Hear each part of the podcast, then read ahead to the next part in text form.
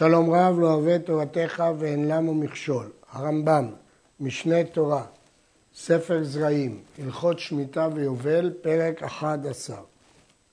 בפרק זה נעסוק בדיני שדה אחוזה. ארץ ישראל המתחלקת לשבטים אינה נמכרת לצמיתות, שנאמר והארץ לא תימכר לצמיתות. ואם מכר לצמיתות, שניהם עוברים בלא תעשה, ואין מעשיהם מועילים, אלא תחזור השדה לי ועליה. יש איסור למכור את הארץ, ארץ ישראל שהתחלקה לשבטים, יש איסור למכור אותה לצמיתות, כלומר לחלוטין, לעולם. כך מונה הרמב"ם בספר מצוות, מצוות לא תעשה. אמנם, גם אם הם יעשו כך, אין מעשיהם מועילים. כל מילתא דאמר רחמנא לא תעביד, יעביד לא מעני. כלומר, המכר לא חל. וכיוון שהמכר לא חל, היובל מחזיר את המכר לי ועליו. ואכן, לכן שואל הרמב"ן, כיצד אפשר לקרוא לזה לא תעשה אם המכר לא חל? אבל הרמב"ם מבין שעצם העובדה שהוא התכוון למכור לצמיתות, בכך הוא עובר עליו גם המוכר וגם הקונה, למרות שמעשיהם לא מועילים. החינוך פוסק שגם לוקים על הלאו הזה, אבל הרמב"ם לא כתב שלוקים מפני שמעשיהם לא הועילו, וכיוון שמעשיהם לא הועילו, לא לוקים עליו.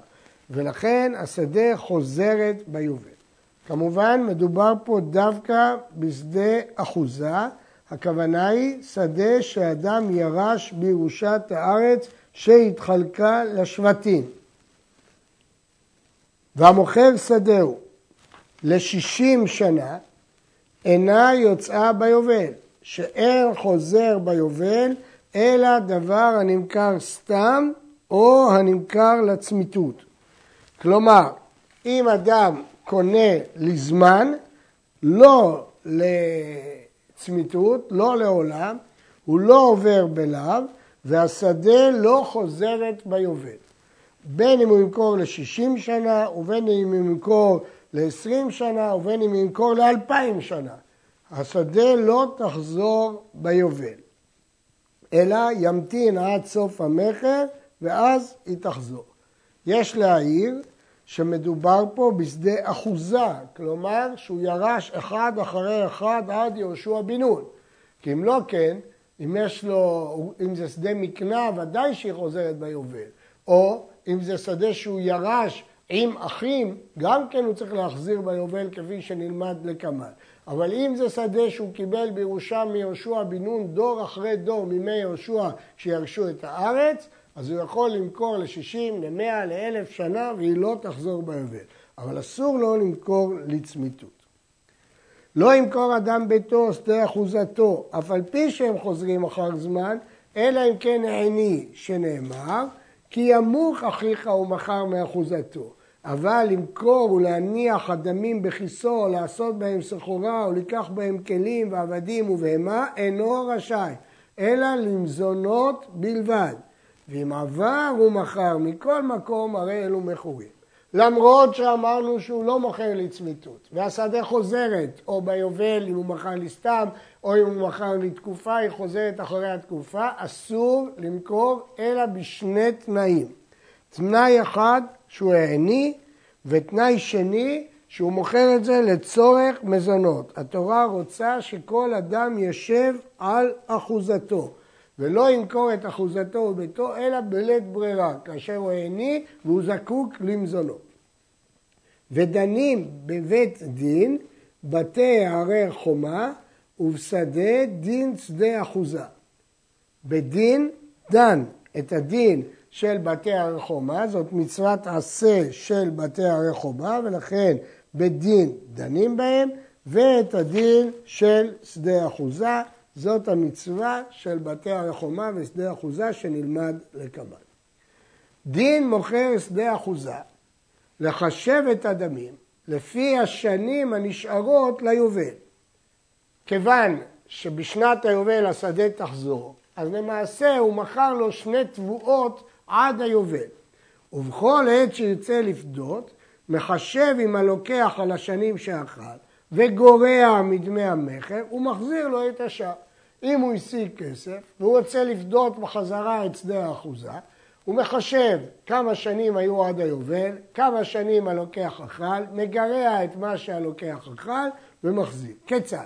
הרי שנשאר ליובל עשר שנים, הוא מכר לו שדה ובמאה דינר, החלה לוקח שלוש שנים ורצה מוכר לגאול, נותן לו שבעים דינר, הוא מחזיר שדהו. וכן אם אכלה שש שנים, נותן לו ארבעים דינר, הוא מחזיר שדהו. לא גאלה, אלא הייתה ביד הלוקח עד שנת היובל, תחזור לבעלים בלא דמים, שנאמר במספר שני תבואות ימכור לך. מראש כשהוא מכר, הוא מכר את זה בשני תבואות עד היובל. ולכן מראש הוא שילם לו מחיר של שני תבואות עד היובל. ואם חלק הוא אכל, אז כשהוא גואל הוא מגרע את החלק הזה. מכרה לו, והיא מלאה פירות, ולאחר שנים גאלה, אינו יכול לומר לו, החזירנה לי מלאה פירות כמו שמכרתי לך. לפיכך, אם מכרה לו מלאה פירות לפני ראש השנה, וגאלה אחרי שתי שנים, הרי זה אוכל שלוש תיבות בשתי שנים, הלוקח הרוויח, כי הוא אכל גם את הפירות שהיו לפני ראש השנה וגם את שתי השנים. ואינו מחשב עמו, אבל כשהוא בא לגאול, הוא מגרע רק שתי שנים ולא שלוש תבואות. שתי שנים בלבד, שנאמר על פי השנים, לא על פי התבואות. למרות שהלוקח אכל שלוש תבואות, כיוון שיש כאן רק שנתיים, אז הגירוע, הפדיון הוא על חשבון של גירוע שנתיים, ולא תבואות. נמצא שהלוקח הרוויח תבואה נוספת. הקנים והזמרות ופירות שקמה שבתוכה, הרי הם של הלוקח כשאר הפירות שלה, כי דרך לקצוץ אותם כמו שקוצצים פירות. אבל אילן שנחסך או שיבש, שניהם אסורים בו, כי בעצם הוא חלק מהקרקע. כיוון שהוא חלק מהקרקע, כאילו שניהם שותפים. כיצד יעשה? יימכר ויילקח בדמיו קרקע, והלוקח אוכל פירותיה עד שתיגאל השדה מידו. כלומר, נותנים לזה דין של קרקע. מוכרים את זה, קונים קרקע, הפירות שייכים ללוקח עד היובל, והעד שייך למוכר. הלוקח שדה אחוזה ונטעה אילנות והשביחה, כשהיא חוזרת ביובל, שמין שבח האילנות שבתוכה, ונותן בעל השדה דמי השבח ללוקח, שנאמר ויצא ממכר בית, ממכר חוזר ואין השבח חוזר. המוכר לא ירוויח את השבח שהלוקח השקיע בשדה, ולכן הוא צריך לפצות אותו על השבח שהוא השקיע בשדה. המוכר את שדהו בזמן שהיובל נוהג, שאמרנו שהוא יכול לגאול אותה אינו מותר לגאול לפחות משתי שנים, שנאמר במספר שני תבואות ימכור לך. הלוקח יש לו מינימום שנתיים לאכול, תמורת הכסף שהוא השקיע, ואז הבוחר יכול לפדות אותה. ואפילו רצה הלוקח, אם הלוקח הסכים להחזיר לו את השדה, הרי זה אסור, שנאמר במספר שנים אחר היובל תקנה מאת עמיתך. אין פחות משתי שנים מעת לעת מיום המכירה. לא שתי שנים של לוח של שנה, שתי שנים מיום המכירה מעת לעת. יש זכות ללוקח לאכול את זה שתי שנים, ואפילו הוא לא רוצה. אי אפשר לגאול פחות משתי שנים. מה הסיבה שאפילו שאם הוא רוצה התורה מתנגדת? ייתכן שהמטרה לכך היא כדי שלא ילחץ עליו. כדי שלא ילחץ עליו למכור לו, אז קבעה תורה שאפילו אם הוא רוצה, אי אפשר. דעת החינוך, הסבר אחר, מן הדומה שהעניין הוא כדי שימכור אדם קרקעו בקושי, ואל יחשוב למחר ישוב ויקחנו מיד הלוקח. ידע שאינו יכול לאכול מתבואותיו שתי שנים. וצריך שיאכל הלוקח שתי תבואות בשתי השנים ואחר כך יגאל, שנאמר שני תבואות, לא סתם שתי שנים, אלא שנים של תבואות. לפיכך, אם הייתה אחת משתי השנים שביעית, או שנת שידפון, או ירקות, אינה עולה מן המניין. כיוון שבכל העולם יש שידפון או ירקון או שמיטה, זה לא שנת תבואה. כיוון שזה לא שנת תבואה, אז בוודאי שהיא לא נחשבת לאחת משתי שנים, והלוקח יכול לאכול עוד שנה. הניחה לוקח בורה שנה ואכלה שנה, או אכלה שנה ונערה שנה לזרוע ולא זרעה, הרי אלו עולים מן המניין. כי הלוקח בעצמו החליט שלא לזרוע אותה מרצונו החופשי, הוא נער אותה, הוא העביר אותה, לכן היא עולה לו מן המניין. אמנם, הדוגמה ברמב"ם ששנה אחת לפחות הוא אכל. מה הדין אם הוא לא אכל שתי שנים? הרדווז דייק שהן לא נחשבות לו. אבל בפשט לשון הרמב"ם, שזאת רק דוגמה, שנה, אבל הוא הדין שנתיים. יש להעיר שכתוב בהלכה הבאה, מחרה בשנת יובל עצמה אינה נמכרת והדמים חוזרים לבעלים. מחרה שנה אחת לפני היובל, הרי הלוקח אוכל אותה שנה שנייה אחר היובל. שנאמר שני תבואות, כיוון שהוא צריך לאכול שתי שנים והיא חוזרת ביובל אחרי שנה, יש לו זכות לאכול עוד שנה ואחר כך היא תחזור לבעלים, אבל יש לו זכות לאכול עוד שנה. יש להעיר, הרי כתוב פה מחרש שנה אחת לפני היובל ושנה אחת לפני היובל היא שנת שמיטה ואמרנו ששנת שביעית לא נחשבת. אה, או שנאמר שזה כאשר לא נהגה השמיטה או שיש עוד שנה באמת. מחר נקעים מלאים מים, או סלעים שאינם ראויים לזריעה, הרי זה פודה בפחות משתי שנים. כל הדין של שתי שנים זה דווקא בתבואות, שני תבואות, אבל אם זה לא תבואות, אז לא צריך שתי שנים. שנאמר במספר שני תבואות, שדה הראויה לתבואה היא שאינה ניגלת אלא אחר שתי שנים. ואם לא גאלה, אף על פי שאינה ראויה לזריעה, חוזרת לבעלים ביובל. מחר אילנות, אין נגאלים פחות משתי שנים, שהראויים לתבואות, גם זה, פירות האילן נקרא תבואה. ואם לא גאלן, אינם חוזרים לבעלים ביובל. אילנות לא חוזרים, רק קרקע, שנאמר ושב לאחוזתו ולא לאילנות.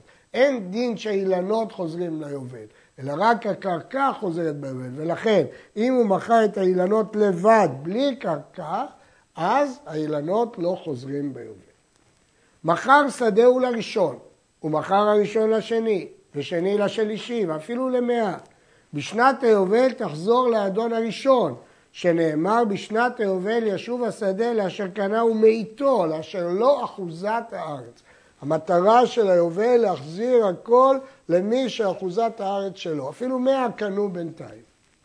מכר שדהו לראשון במאה דינר, ומכרה הראשון לשני במאתיים, ורצה האדון לגאול, אינו מחשב אלא עם הראשון, שנאמר לאיש אשר מכר לו, אז הוא יכול לגאול במאה, למרות שבפועל השלישי נתן 200, הוא הפסיד 100.